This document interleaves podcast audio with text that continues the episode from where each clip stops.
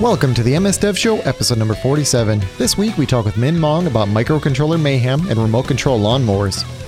Lots of awesome Windows 10 announcements, and Windows 10 coming to Android phones. Hey, today we have Min Mong. He is a software developer for Skyline Technologies. He's a user group leader for the Lake County.NET Users Group, and he's organizer for the Chicago Code Camp and that conference. How's it going, Min? It's going pretty well. Glad to be on the show. Yeah, welcome to the show. So let's see. How's it going, Carl? It's going pretty good. Long time no see. Yeah. So what do what do you got going up? I So, you got uh, something this weekend. Well, not this weekend. Next, Next weekend, actually, all three of us are going to be speaking at the new Code Camp, so Northeast Wisconsin Code Camp. If anybody's in the area, it's a Code Camp for developers, not any specific platform or technology or anything like that. There's going to be all sorts of cool stuff. Uh, I'll be talking about uh, Windows uh, Live Tiles. Um, I what are you talking about, Jason? I am talking about IoT. It's not just a buzzword. There's some there's some really cool stuff. So I recommend checking that out. And Min, what are you going to be talking about? Uh, I'll be talking on portable class libraries and how to consume them in, you know, all multi-platform development as well as uh, consuming data from MVC websites such as you Okay. know, Web API and OAuth. Awesome. I will be there. And we have a birthday. Happy 17th birthday, Curl. Not Carl, Curl. I was going to say it's not my birthday. yeah, don't get confused. So happy 17th birthday. I just thought uh, thought I'd shout out to Curl. That's uh that's pretty cool. That's been around 17 years and it's uh pretty influential on all the different platforms and very handy. Uh Carl, what do we have for feedback? Uh, this week we got a bunch of five star reviews on iTunes. We'd like to thank everybody who does that. It really does mean a lot to us. Uh, it really bumps us up in their um, standings. So if you want to get mentioned on the show, send us an email to feedback at msdevshow.com. Comment to us on Facebook, iTunes, Stitcher. Um, like I said, we really like the iTunes reviews. Help spread the word about the show. Uh, Thank you, thank you, thank you for those reviews. We really appreciate it.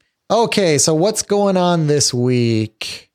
MS Dev Show early reach of our goal. So yeah, we had we had set a goal. Actually, you thought I was crazy. I had set Yeah, goal what about nine months ago, ten months ago. Yep, uh, right, right after the what the we saw what the first episode or two was. Uh, Yep. You basically said we should hit twenty percent go uh, growth every month, Mm-hmm. and then after that was over, a little bit extra bump and to get to fifty thousand downloads within the first year. Mm-hmm. And we are Yeah, we've blown past that. we're almost three months away from our first year, and we are already way past that. So we'd like to thank everybody for downloading it, listening to it, mentioning it to your coworkers and friends. Yep. We're just having a good time here, and uh, we really appreciate everybody listening. Okay, let's see. We got MS Build on GitHub. Did you see this one, Carl?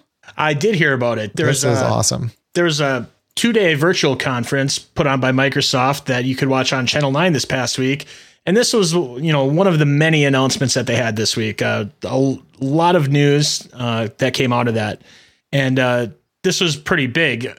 You want to cover a little bit more about it, Jason? I don't know quite as much about MS Build as you do. Well, I don't consider myself an MS Build expert. I like to push build and, and just have things work. But uh, yeah, I, I think a lot of people didn't realize though that you could jump into uh, the XML file, you know, the the build file for your project, and you could actually modify that. And it actually is a pretty extensive build system. You could you could use this before uh, before using like MS Build. I had used um, NAnt, um, and there's some other build systems out there for running you know tasks and sort of a procedural order or um, I think you can even do some stuff in in parallel in here. But uh, yeah, this is all open source, and you know, there's nothing particularly amazing that that I want to use in here uh, because it's open source now. But I know like uh, things like Mono can take advantage of this, um, so that that's great. Uh, making that open source and and you know just getting to where things should be. So it's just another step in that direction. It's pretty cool that you know Microsoft is going the open source route these days. Yeah. In the past, and I- you know, past year or so.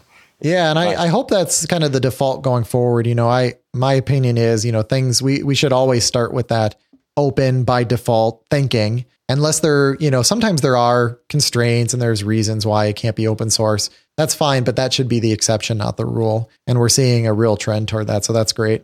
Uh, Dad and the Ten Commandments of Egoless Programming. Yeah, this was actually an older blog post. It was written about three years ago. and it was advice that uh, this guy, as he was, you know, finishing up a computer science degree, got from his dad, who was, you know, about 40 years older than him, who worked in the industry. Mm-hmm. And what I thought was interesting is a lot of this advice is stuff that, you know, people are talking about now like it's fresh. And this is something that, you know, you know, somebody who has 40 years of experience in the field was giving out. You know, it's stuff like you are not your code.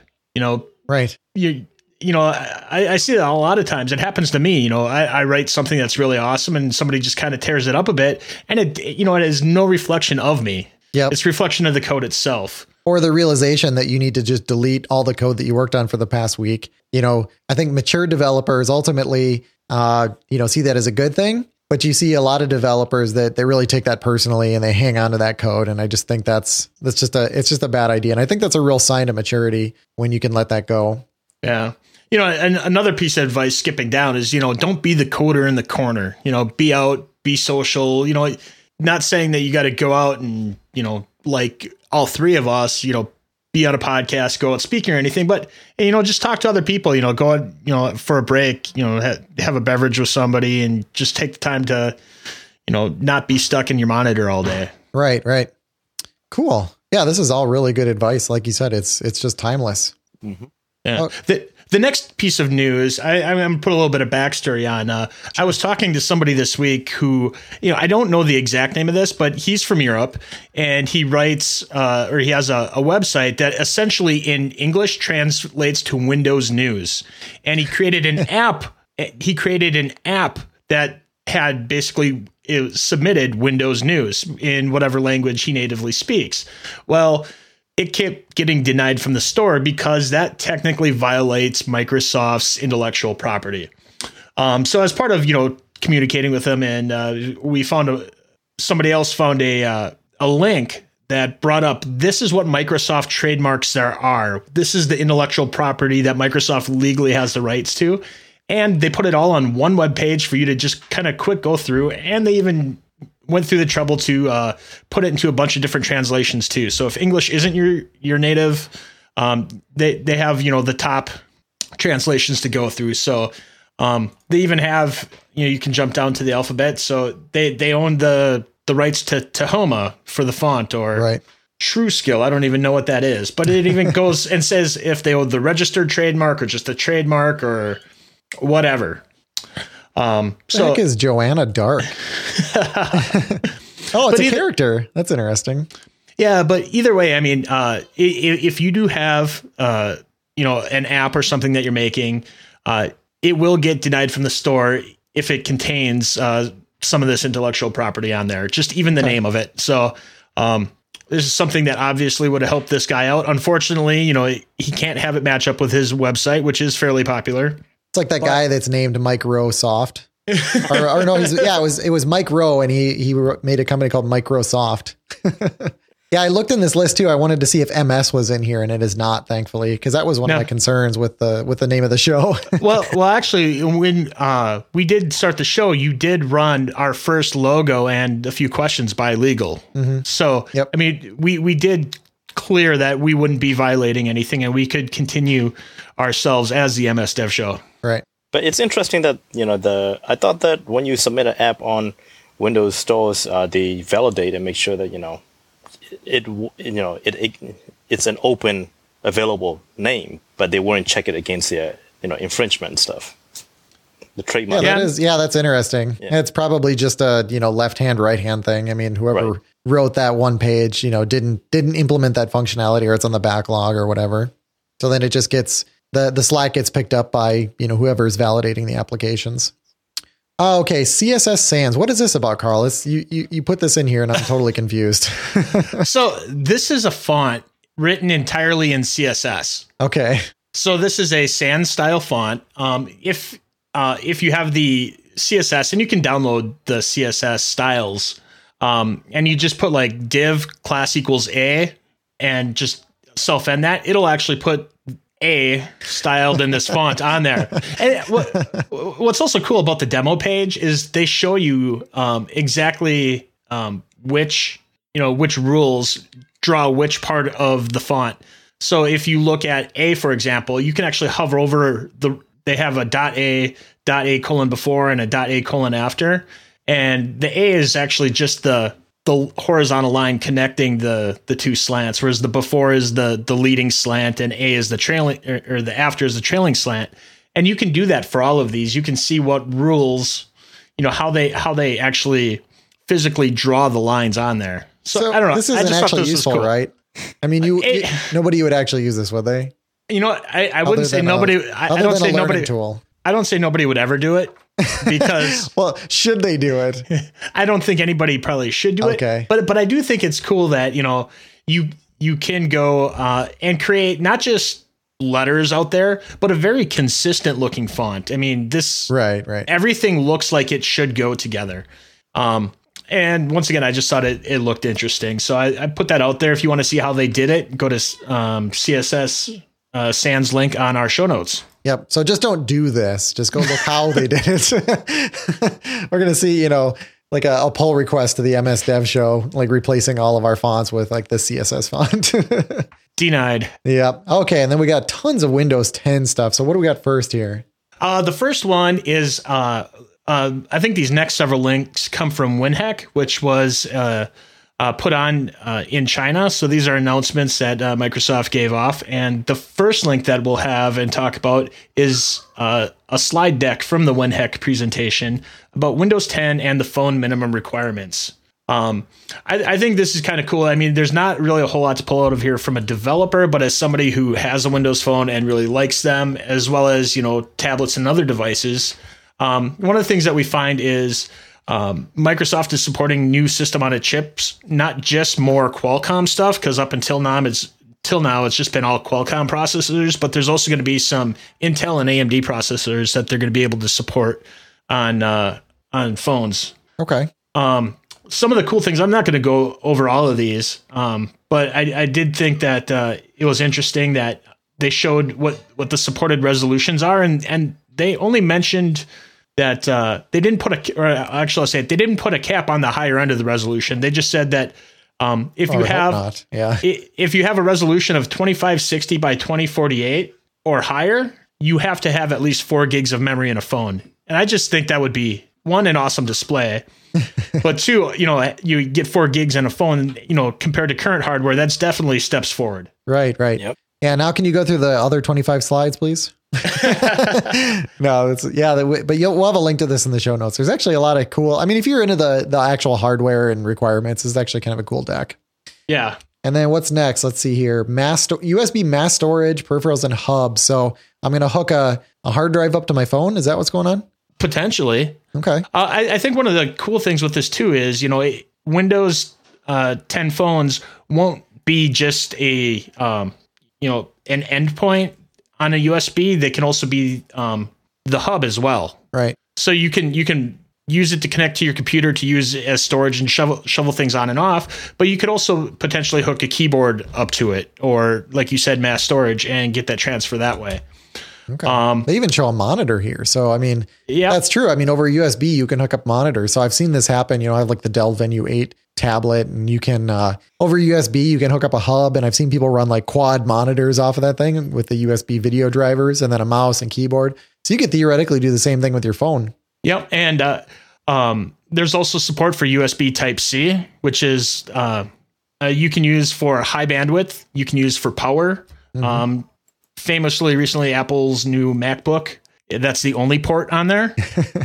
but I mean, it, it goes to show that um, this will this feature alone will be able to bring quite a few things. I had a kind of a joking back and forth between somebody on Twitter this week um, when I posted the link to this. He's like, "Oh, I'm really excited for this." I'm like, "Yeah, I can't wait to be able to flip my USB in either way." Yeah. And he's like, "You have a supercomputer with your pocket; you could plug anything in, and you're excited about which way you can flip, you know, plug it in." yeah. Well, it's something I got to do every day. Yeah. but really, both things are big. I mean, you Right. could potentially have a supercomputer in your pocket and you get to work and just put it into a dock via that USB C port and be able to hook a monitor and, and, and other hardware in there. Yeah, And, especially and that with- pretty cool. Yeah, especially with Office running on the phone. I mean, it runs fast on there. Um, and with the full document fidelity, I mean, for a lot of people, that that's actually getting close to what they need. It's sort of getting back to that. I think it was like Samsung or they had was the Atrix or whatever. You could plug it in, and uh, power a monitor and that. And I don't know if that was any good, but you know, the the the further we get into the future here, uh, the more viable that becomes. So that the difference in power between the the phone and the desktop just becomes m- more meaningless as we go. Yep. All you'll need is pretty much a keyboard and a mouse, Yeah. if even, right? Yeah, and then heck, there's there's places you go. I mean, where there's already monitors, or you're in a hotel room and you have uh, TV, right? And it's 1080p, and you just hook up an HDMI cable. I know you've been waiting for that for a long time. Yeah. So I actually, I you know, I haven't talked about this on the on the show, but I bought this. Uh, I'm gonna go on a total tangent here, but I bought a 15 foot HDMI cable, and I bought it off a Monoprice. And at first, I had bought uh, a Miracast adapter, the Microsoft Miracast adapter, and as expected, I left it in the first hotel I stayed in because the problem with it is you plug it into the HDMI port behind a TV and you can't see it. So And you forget the- about it. yeah, so you leave the hotel and you never, you know, you look around and you don't see the thing. So I bought a 15 foot cable and it's I search for ultra thin, so it's it's like super thin. It weighs nothing. You can barely feel it when you're holding onto it.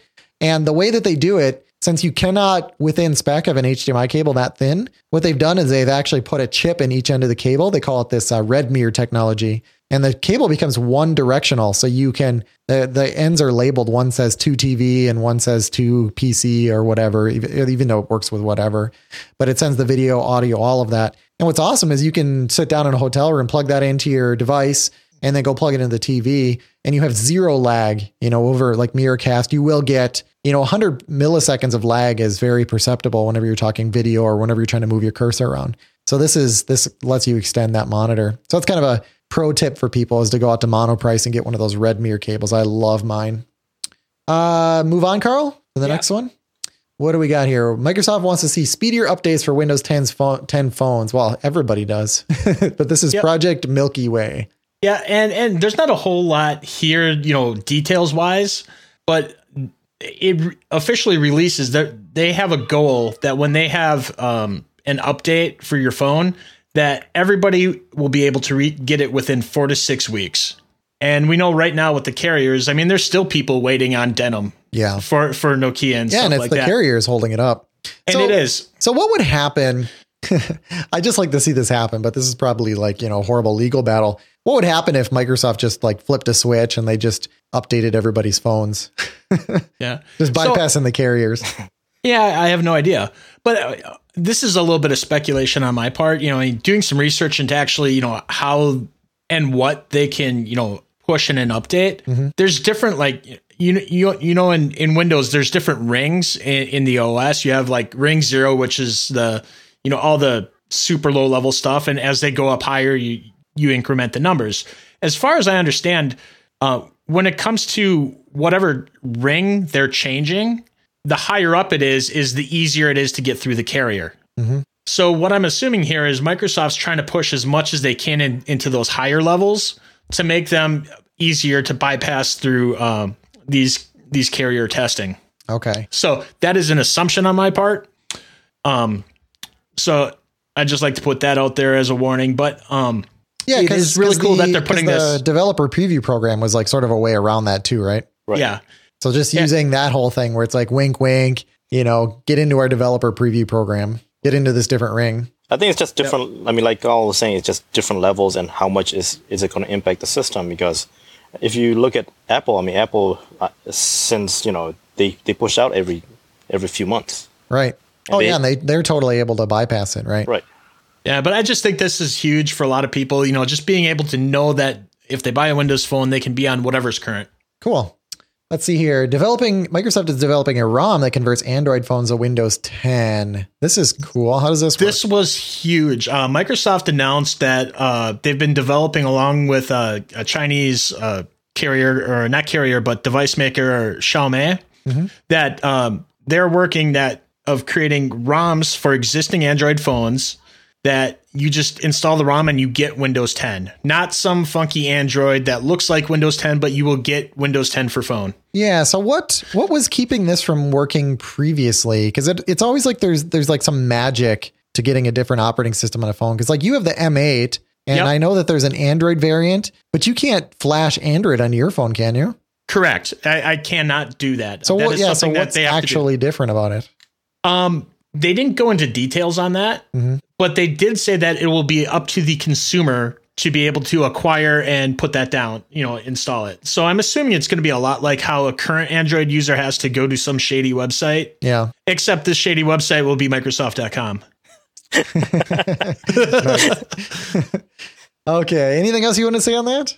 No, I just think that's really awesome and uh, could lead to a, a, lot of people moving to the Windows Phone community. Well, heck yeah. I mean, if I had an Android phone, well, actually, I do have one here. Um, I have one of every kind, but um, I mean, I would I would just try if I was an Android person and didn't try Windows Phone. I mean, that's that's a cool way to try it for a week, two weeks, thirty days. Yeah, and then put your old ROM back on. Yeah. I mean, the the crazy thing is this. It has. I've seen it earlier in the days of Android when you used to have you, you can buy a um, HTC um, H2 or something like that, and you can. Mm-hmm. It's a Windows mobile device, so it's pre Windows Phone, and you can flash not only Windows Phone 7 but also Android OS on it, and it was working by well one directional. Now it's now this sounds like it's going to be bi-directional, which is going to be really cool. Yeah, yeah. I just I'd like to understand what the what the magic is that makes it like locked to one OS if it's something in like the bootloader or or how that works. Um, because that seems almost like anti-competitive. Although you know, like we said with the M8, I mean it's the same hardware vendor, so you know they obviously don't care. so very interesting. Okay, so let's get into questions. Let's talk to Min. So how's it going, Min? Uh, going pretty good. So you've worked on a whole bunch of really cool stuff. Um, I've seen some of your videos and and looked at some of your projects, and they're pretty awesome, actually. so so I'm really excited to be talking to you. Uh, well, it's more like you know mad mad science experiments gone right. Yeah, half yeah. the time. yeah, yeah. So I know. Yeah, I, I, know. I've, I've I've seen a lot of your stuff, and that, that's yeah, definitely has that vibe. So you know, you do a lot of robotics work, for example. So kind of let's let's start from the beginning. You know, how did you like what you what got you into that? What drove you to do that? Well, when I was a kid, my brother came home one day and said, "Hey, you know, I I was o- over at my, you know, our dad's friend's house, and you know, mm-hmm. I saw this really cool robot." And then since then, I've just been kind of like thinking about my toys and you know trying to figure out how things work.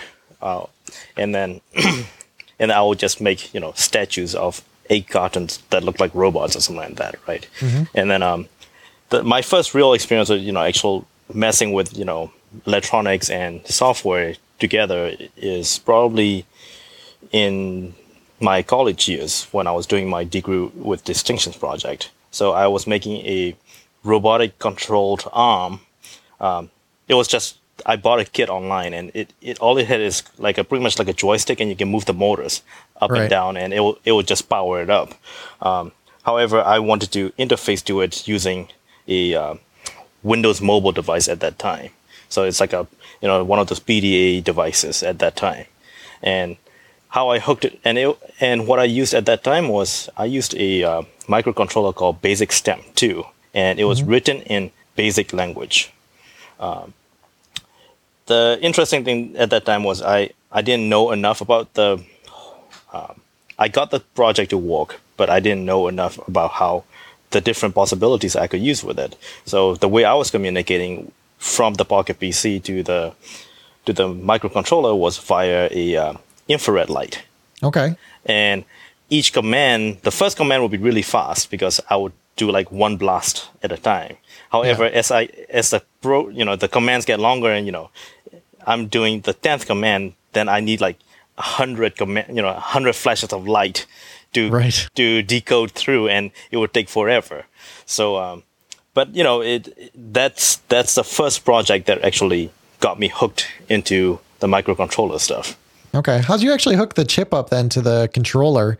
Because I, you know, that's that's that's kind of the hard part for me starting. Like I have I do some IoT stuff and I can I can get sensors working with certain things, but you know, to actually tear something like that apart, like I saw the arm you were talking about, and yeah, you're right, it had like the like you know little like remote control car um remote with it that I think was it was hardwired in, right? The remote was. It was hardwired in. Yeah, so so you take apart that remote and um you know, how did you actually wire the controller into that then? So I pretty much what I did was I took the con- the remote control apart and in the back there's I figured out which you know which points on the circuit board uh, actually if I touch them together it you know oh, okay so you, by closing the circuit Correct. it's it's actually doing it right. okay so I gotcha. interfaced it with uh, a bunch of uh, I think I interfaced it with maybe like nine relays at that time. Okay. So if I'm sending commands, I can actually hear the things go click, click, click, click, click all the way through, which is which is cool.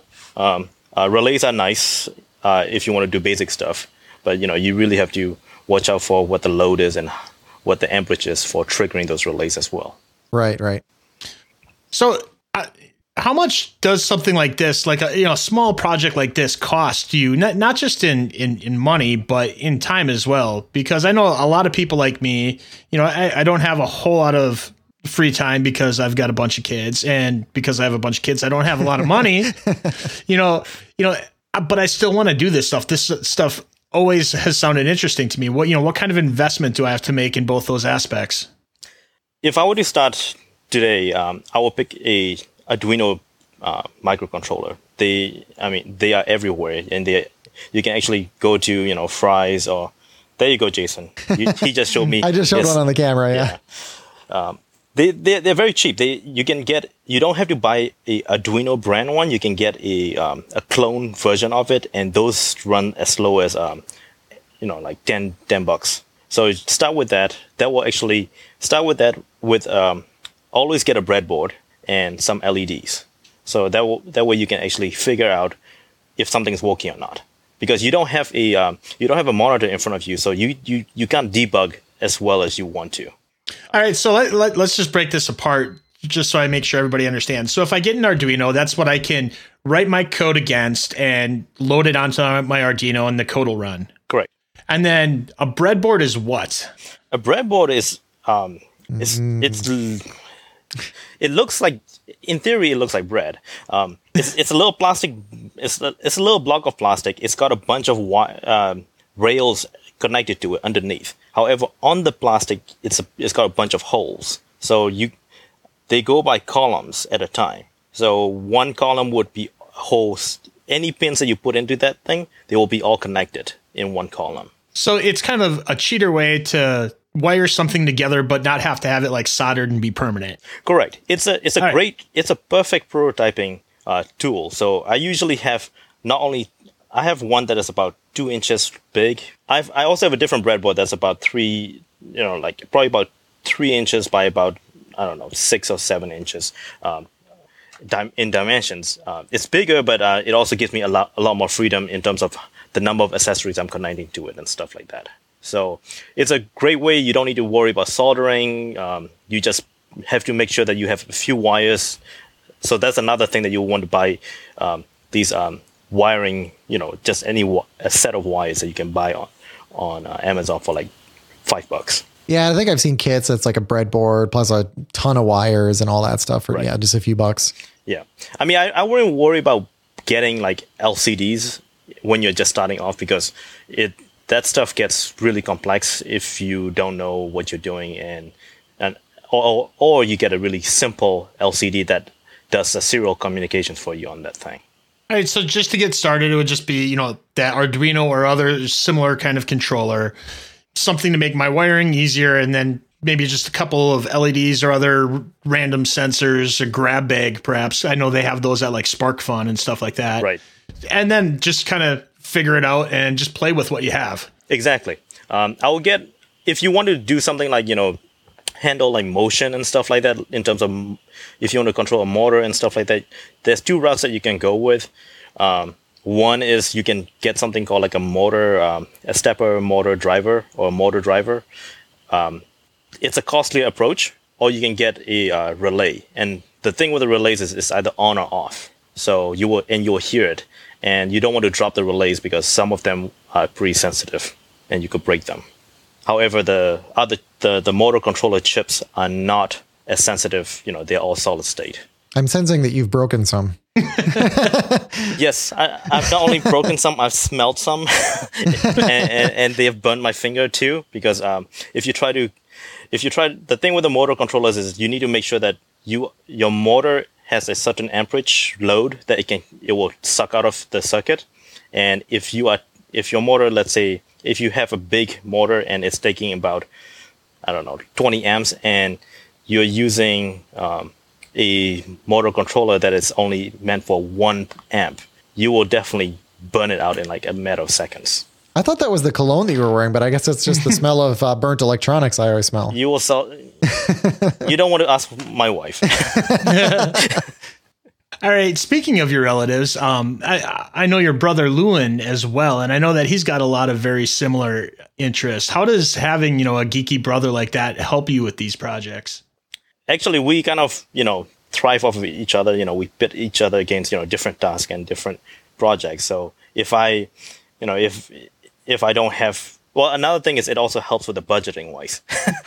oh yeah, that's a good point.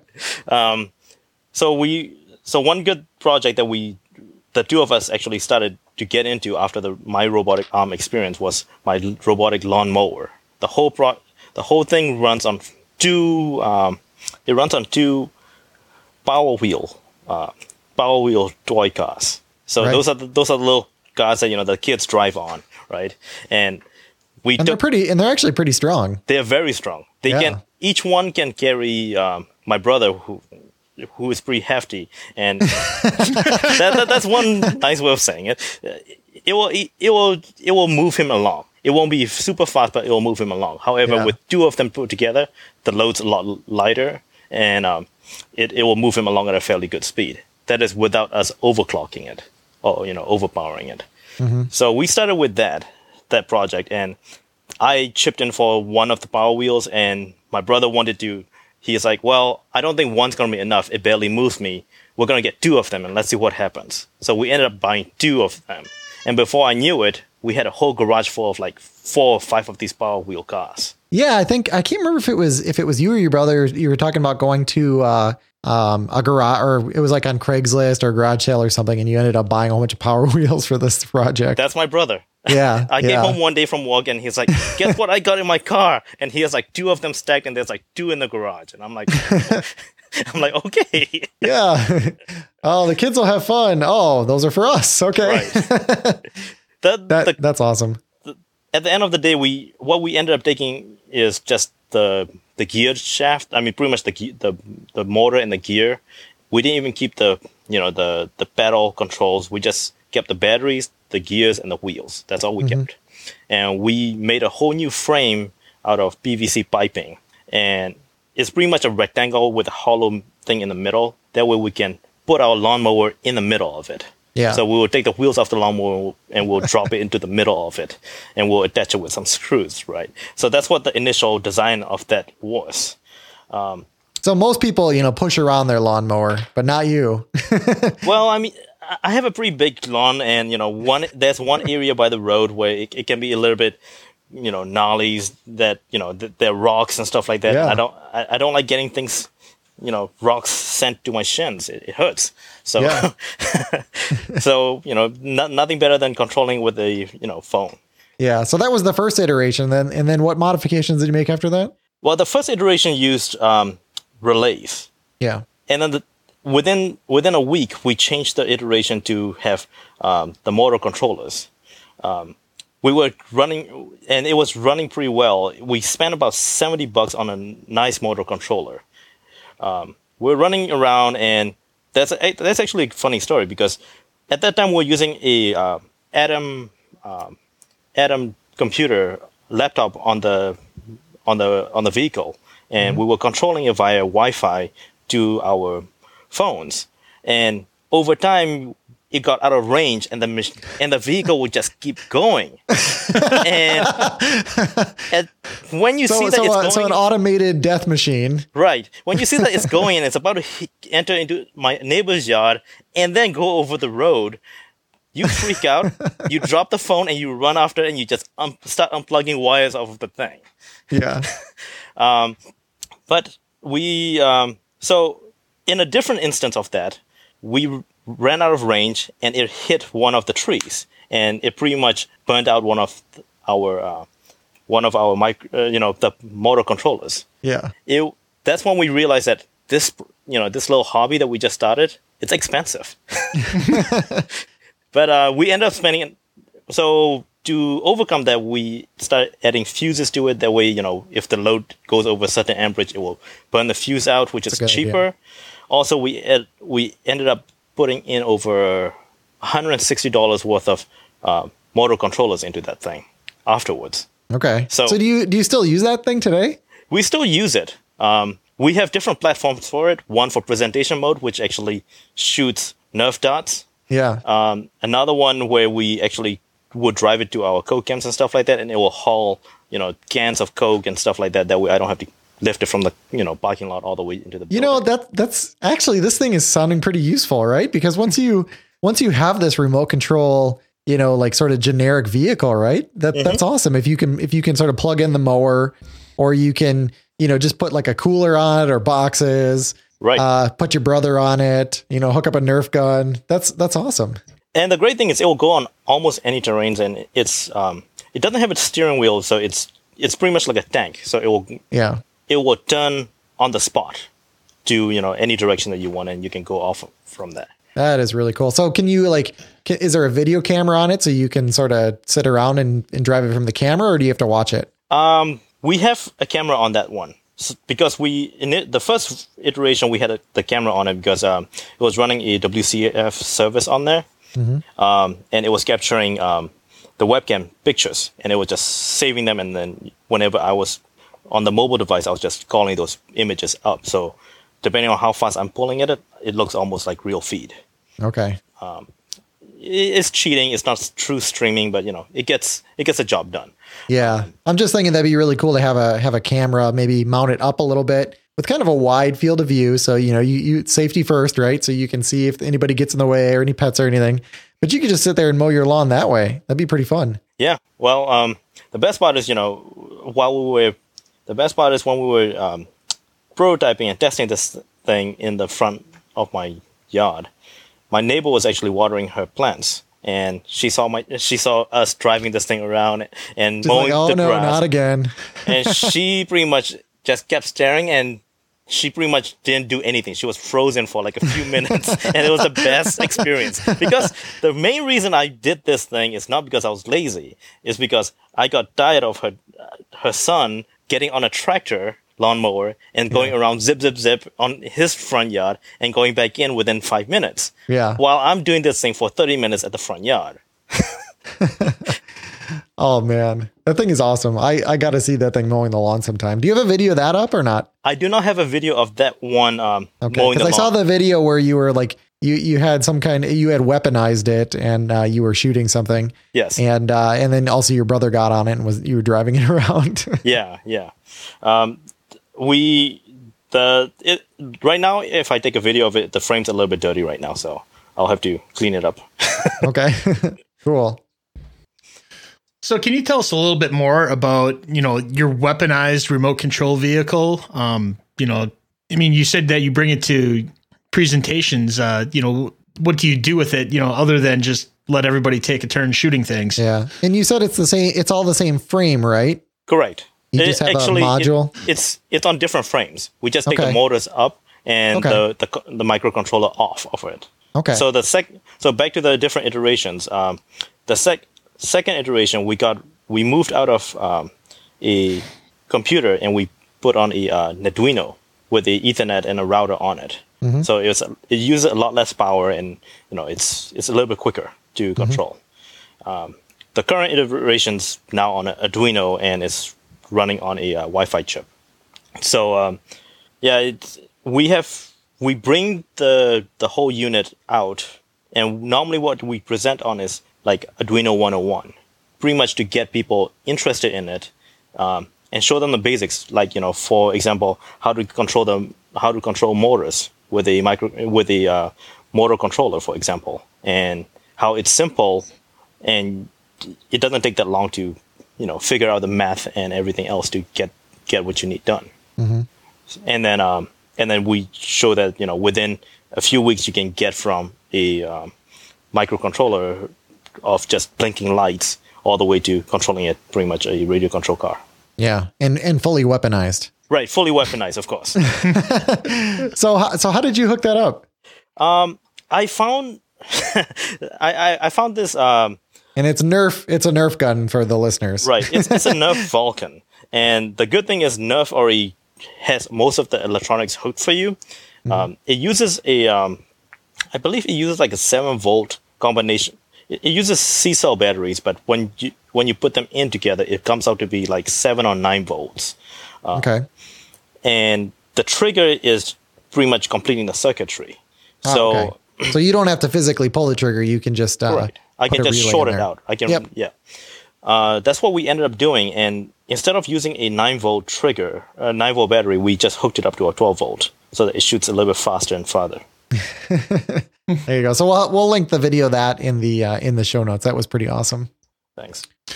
So when I was talking to Jason uh, before the show, he had mentioned that you had made your own circuit boards and had them etched.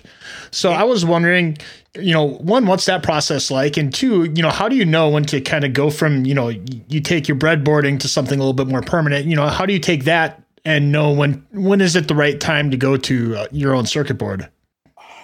That's a really good question because um, when is the right time?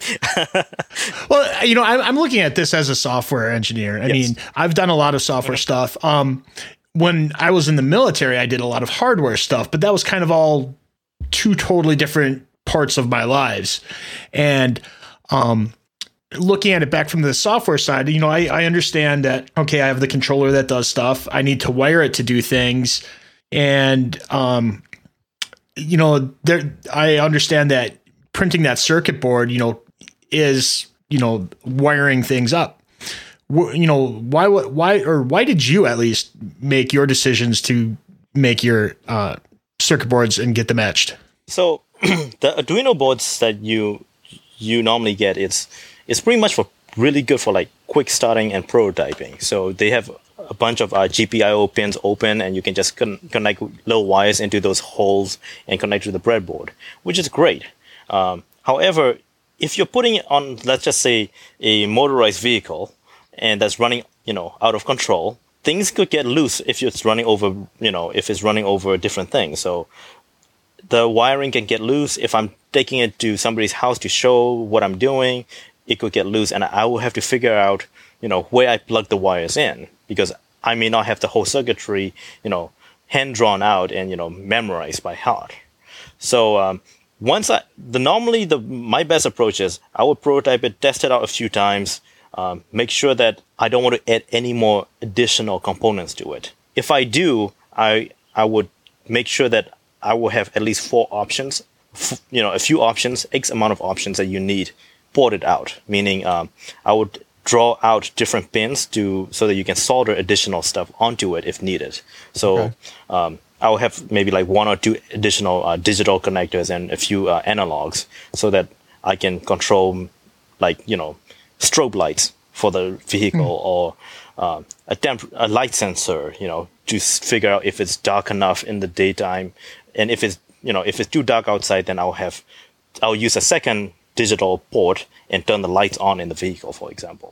So it's just about scalability, and you want to plan that little bits of it out ahead of time, but you don't need to implement it right right then and there. Uh, that's how I would normally do it. Um, and so when you have most of your idea flushed out, as in it's pretty much working the way you want, but you might want to, you know, you might want to leave a few things open. That's how I normally approach my projects. And then I would start um, doing the whole etching process on my own. I would never send, I would never draw a circuit board diagram and send it to a shop. Actually, I, I lied because I did that and it's a very costly mistake. Uh, you will want to do it a few times and make sure that it is the way that you want. Obviously, there are, there's going to be times when it gets the circuit boards get complicated, meaning it's not just one sided, it could be double sided or it could be three layers. Mm-hmm. Then so, it becomes really complex. So you mentioned drawing this. Is there some sort of like standard tool or you know output that you have to generate when you do have something that you want? You know how, how does that work? I and use, how easy is it? I use this thing called uh, CADSoft. Um, uh, I use this uh, software called Eagle by CADSoft. Actually, um, it's it's a very simple. It looks very intimidating. It's but it's very it's very simple to use. I would say look online, uh, look on YouTube, follow a few tutorials on how to do it. I can probably look up uh, a link for you and give it to you after the sh- after the show, so that way you can put it on the website as well on how to uh, put these together. that's how I started mine. And there was a really good tutorial that I went through, maybe like 10 or 12 videos. And uh, you just start drawing out these wiring, the wiring path from one, you know, from one port to another and so on and so forth. And before you know it, you have the full complete product. If That's you want cool. to, obviously there's a beginner level where you just make sure that you, you have all the things connected the way it is. Yep. And it looks fine. It will work fine. However, if you want to take it to the next level, then you will want to, you know, uh, do stuff like shielding, where you don't etch away all the all the um, all the copper from the plastic board. However, you only etch away the unnecessary copper off of the board, and that's that's a higher level of experience that you you will want to get to down the line. Cool. I can't see myself doing that anytime soon, but that sounds like sounds like it's neat. I'd love to see that sometime. the the whole processing stuff it's processing these um when you start you know etching these boards it's really really very very interesting because if depending on how which method you go with i like using like the photo um, light sensitive method mm-hmm. where you know i just take like a i actually have a red light bulb and i go to, into my bathroom and i you know bathe this thing this copper board in there and then when I'm done with it, I pretty much put it into acid and it will just dissolve away unnecessary bonds. And one time, my brother and I we were doing this, and to dissolve away the the copper shield, we were actually doing it in our garage, and it was probably about eight in the evening, and the garage lights open, and you can see us opening and closing this thing, and we have these big industrial gas masks on our face. So it's like Breaking Bad. Yeah, it's almost like that. and we're running back and forth from from So the our cops house show up thinking you have a meth lab. right. the, and then eventually we're like, we got to stop this now. All right. Um, have you done anything interesting with home automation? Actually, I have. Um, I actually worked on um, a garage door opener um, a couple, like probably about two years ago. Uh, I've used it. I've tried using it with uh, Node.js and obviously Windows 8 and um, Windows Phone on that um, to open and close garage doors. And I, the first iteration we used a um, Arduino. The second iteration we I used the Arduino with a Wi-Fi uh, module on it. Arduino is great, um, but if you want to make a product of your own, then you want to be you want to have a circuit board in it. You want to understand your circuitry um, that you can easily transfer to a circuit board. So they are both open source, just so you know, just so people are aware. Um, they're both uh, open open hardware, so you can you can easily find the schematics online for the Arduino chipset as well as the Arduino chipset, and you can make your own as well. Cool. Uh, so what are you working on these days? I'm still working on home automation stuff. Uh, Okay. stuff around my house pretty much right now um, that I'm in the middle of prototyping and Okay. And you're so you're building most of that yourself. I'm building most of it myself and Okay. um, and I'm using my own 3D printer on so that I can fit the right housing and stuff like that. So it's it's almost professional, I would say, but you know, it's it's not. It's, So you're it- you're doing ho- uh, home automation on hardcore mode. yeah, yeah. You, you, you could say that. Um, the the good thing is, you know, I, I got the 3D printer, which is really good, um, and it, it will pretty much put my projects. If I have the circuit board printed and everything else, Yeah. then um, it's really tight and looks really like a finished product, Okay. which is really cool. oh yeah, I'm sure. Totally. And have you done anything with the Raspberry Pi or, or Raspberry Pi 2? Uh, I have used the Raspberry Pi, um, not two. I need to get the two. Jason, Jason showing up his, Oh, you should man, see Jason Min. He just just he just about his- fell over because I showed him my Raspberry Pi 2. yeah, my heart sank when I saw it. He just he just dropped his headphones and walked away. I think I think you can. I think these are in stock now. I think you can get your hands on Yeah. one. Yeah, um, I, I do need to get a Raspberry Pi so that I can put um, Windows 10 when it comes out with IoT on it. That would be really, really cool to interface with it. yeah. I think that's really going to open up a lot of, you know, potential for, you know, people who are used to programming for Windows now all of a sudden going to feel comfortable now that they have a such a compact device like that to program against. Yeah, it's a little bit more palatable than you know Linux and C. You know, Oh, not yeah. that there's anything wrong with those, but it's just like you said, the the Windows developers um, yeah, this is going to feel much more at home to them. The the experience is also different when when you write when I was writing uh, on the Arduino stuff, I was able to you know put a breakpoint in the middle of my loop, and this is in the mid cycle of the you know the microcontroller, and you're literally controlling the, the chip and saying stop where you are. I'm Right. going to see what variables are there and why it's breaking and all this stuff. Versus you know Arduino is much harder to you know put a breakpoint and stuff like that. So this is this um the win the Windows IoT is going to be is going to change things for you know average people like you know most most of us that are you know just software developers. Yeah. I mean, this thing, it's got a gig of RAM. It's 35 bucks. It's got, I mean, it's incredible because it's got, let me, I'm going to take it out of the box here. Again, I have opened it before. I did just get this though, but it's got uh, four USB ports on it. You know, they're all kind of jammed in there into a pretty small space Ethernet, HDMI, audio, micro USB, and then it's got all these GPIO ports on it. I mean, for 35 bucks, it's just, it's just amazing. So I could, I mean, that's cheap enough that, that, I mean, you could have, you know, 10 of these things around your house and that wouldn't be that big of a stretch. No, uh, the, actually, what I'm trying to get to one one of the projects I'm trying to get to is um, I have a Raspberry uh, Pi B Plus right now, um, which is the version before yours. Yep. there's two projects I'm working with that. One is um, one is nothing more than me using it to control my 3D printer, and the other is um, I, I'm using I want to use it as a centralized hub location where I can process all the heavy duty stuff, you know, Yeah. to control the stuff, to, to to control the little microcontrollers. So it's going to be great to control something like a um, Raspberry Pi 2 is great, you know, if you want to connect to the internet, you know, do authentication, all this other stuff. The heavy the heavy lifting is going to be done on that. Yeah, because it's got plenty of power. I mean, it it looks small, but I mean, don't be uh, you know discounting this thing because it's it's a full computer with you know with a lot of power, especially when it comes to like headless things like that. Right. It's because it, it gets much much trickier and harder the more you try to stuff into a um, to a smaller microcontroller where it doesn't have Mm-hmm. as much processing power as well as uh, you know memory and space disk Yeah. space. So something like this where you know the disk space is going to be expandable because of the SD card, it's going to be much. It will give you a lot more room to breathe and expand on your projects as much as you want. Right. Cool. Is there anything else you wanted to mention before we move on? Not at the top of my head right now. Uh, Okay. Well, that means that our questions were pretty good and comprehensive. Oh, um, the if if you want to start on you know working with low level microcontrollers, start with Arduino. You can find that on Arduino CC Arduino.cc. Yep.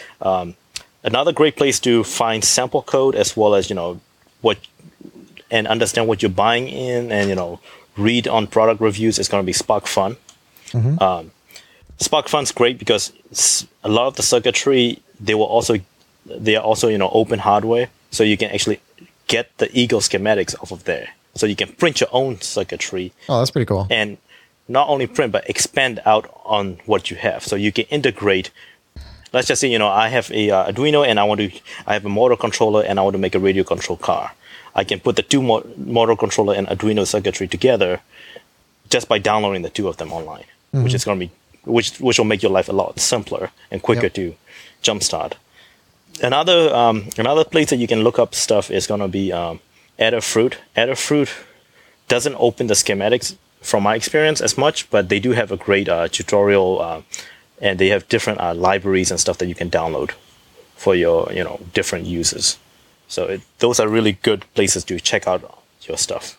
Okay, very cool. Thank you. Uh, let's see. Azure pick of the week. So this is actually a blog post from a colleague of mine. Uh, this is from Igor. Um, this is called Azure SQL DB and SQL Server VM: How to Make an Equal Cost Comparison. So you know we get a lot of questions about SQL Server running in a virtual machine in Azure versus just run using the SQL database service that's available. So this helps break that down a little bit. And what's kind of cool about this is that the hosted version of SQL has really grown up over time and it's gotten really powerful. Um, what's what's neat about it and some of the, the key things that he mentions here is that whenever you first look at it, it looks like it's a lot more expensive. But whenever you start to really compare these things, you'll see that you get um, with the hosted version, you get predictable performance. You're basically paying for the level of performance that you want. and you are getting things like um, high availability. So it's doing you know automatic replication, and it's also doing uh, things where you can get uh, point in time restore and things like that. Um, let's see what else. High availability, you get the disaster recovery. Uh, there's some cl- compliance that it automatically meets. Uh, it's possible to do scale out, so being able to scale this thing up and down at pretty short notice is nice. Um, and then also the ability to um, uh, not worry about SQL licensing uh, because that's all bundled into that one price for the hosted version. Um, and then again, just being able to scale up or down with the hosted version. So there's a there's a couple different uh, options there. So I recommend checking out this blog post. We'll have a link to it in the show notes. But it's just a great comparison if you've heard of SQL Database and you're not quite sure which one you want to use. And Carl, what do you got for the app of the week? Um, I have two apps of the week this week. The first one is called Concert Wall for Windows Phone, okay. and I was in um, communication with uh, the developer. Mm-hmm. I'm not going to mention his last name because I'm going to butcher it, but his name is Glenn, and uh, on Twitter it's at Depeshi is his Twitter handle, and this is actually a really awesome app. Um, on the on the outlooks, and I challenge everybody to just dig into it. On the outlooks, um, you'll find music that's playing live in your area. So well, that's cool. Finding finding the nearby concerts. But as I dug into this, I found some other really cool side uses of this. So if you also if you have a last.fm account, you can integrate with that. So it'll pull in all of that information from last.fm. Um, it it knows the venues. You can get directions to the venues. It knows um, um, obviously the artists that, that will be there and you can dig into the artist information and actually play their music it'll open up xbox uh, music right to that the artist um, cd or even you know song that you see from his app and it'll deep link right into there and start playing it which i That's really just cool. blew my mind so i have as a result been using this to discover music that i would never have found otherwise um, you can also pin venues and artists um, as secondary tiles um, to your start screen. Just, I mean, a ton of features and is pretty well thought out. So, uh, Glenn, great job. Um, the second app of the week that I have this week is actually one that we've mentioned before, but it's coming out of beta. It's called Maestro, and it's a it's a mail client for Windows Phone. Um, they've been able to uh, last over the last few months put a just a, you know a lot of thought and polish into it and get it kicked out of the door into uh you know full mode and unfortunately for its first 24 hours it was free um so by the time that this podcast comes out that uh will no longer uh, be available. I don't know what the price is. Oh, you should tweet that out just so it, it's already gone. Oh, it says free on mine. Oh, does it? Yeah. So so it's just for a little. I know bit, it says free for the first 24 hours, but it doesn't say when that started. yeah. So uh, maybe I'll try to get that out uh, as soon as the show's over. See if a few of you guys can get that for free. But uh, if you're looking into something other than the built-in mail app, check out Maestro on Windows Phone. Cool, and it's got the swiping where you can do the the delete um, or archive. That's pretty cool. I'll have to go download it on my Windows Phone. Yeah, get it get it while it's free. Okay, man. We play a game on here that you you are aware of. Pick a number between one and four, please. Three. Three. Okay. While stranded at sea, would you rather be on a good, safe boat with no food, or be on, on an old, worn out raft with a box of food? I would say go with a safe boat. I can always break it down and figure out what I need to do to catch fish. Yeah, that's what I was thinking. Like, could you? Yeah, could you get some uh, get some fish somehow? Doesn't really say if you have like a a net or anything. Yeah, because you know, if I'm on on a you know broken down boat, then uh, and I eat all my food, I'm I'm kind of you know stranded. yeah. Well, it says a good safe boat. If it's a good boat, then just you know like drive it somewhere. Unless you don't have the keys for whatever, it. Whatever you call that with a boat. okay, Carl, we'll pick a number. Uh, one. One. Would you rather be friends with a witch or a giant? Some of these are interesting.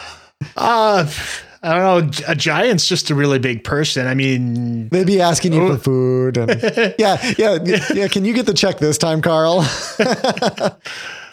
no, you can't. You can't. You can't ride shotgun. No, that's not going to work. Yeah. You're going to tear the roof off. I, I don't. You know, this is obviously for kids. I'll say witch. Okay.